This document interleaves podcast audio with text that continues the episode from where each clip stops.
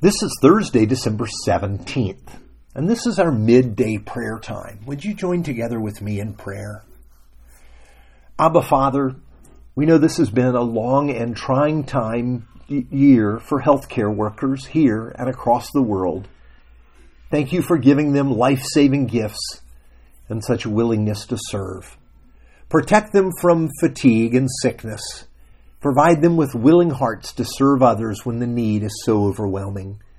We also pray for the vaccines that are going out, will be provided in the days ahead. We ask you to protect those vaccinated from dangerous side effects. We ask that you would protect them by your loving hand, for we pray in the name of our Savior. Amen.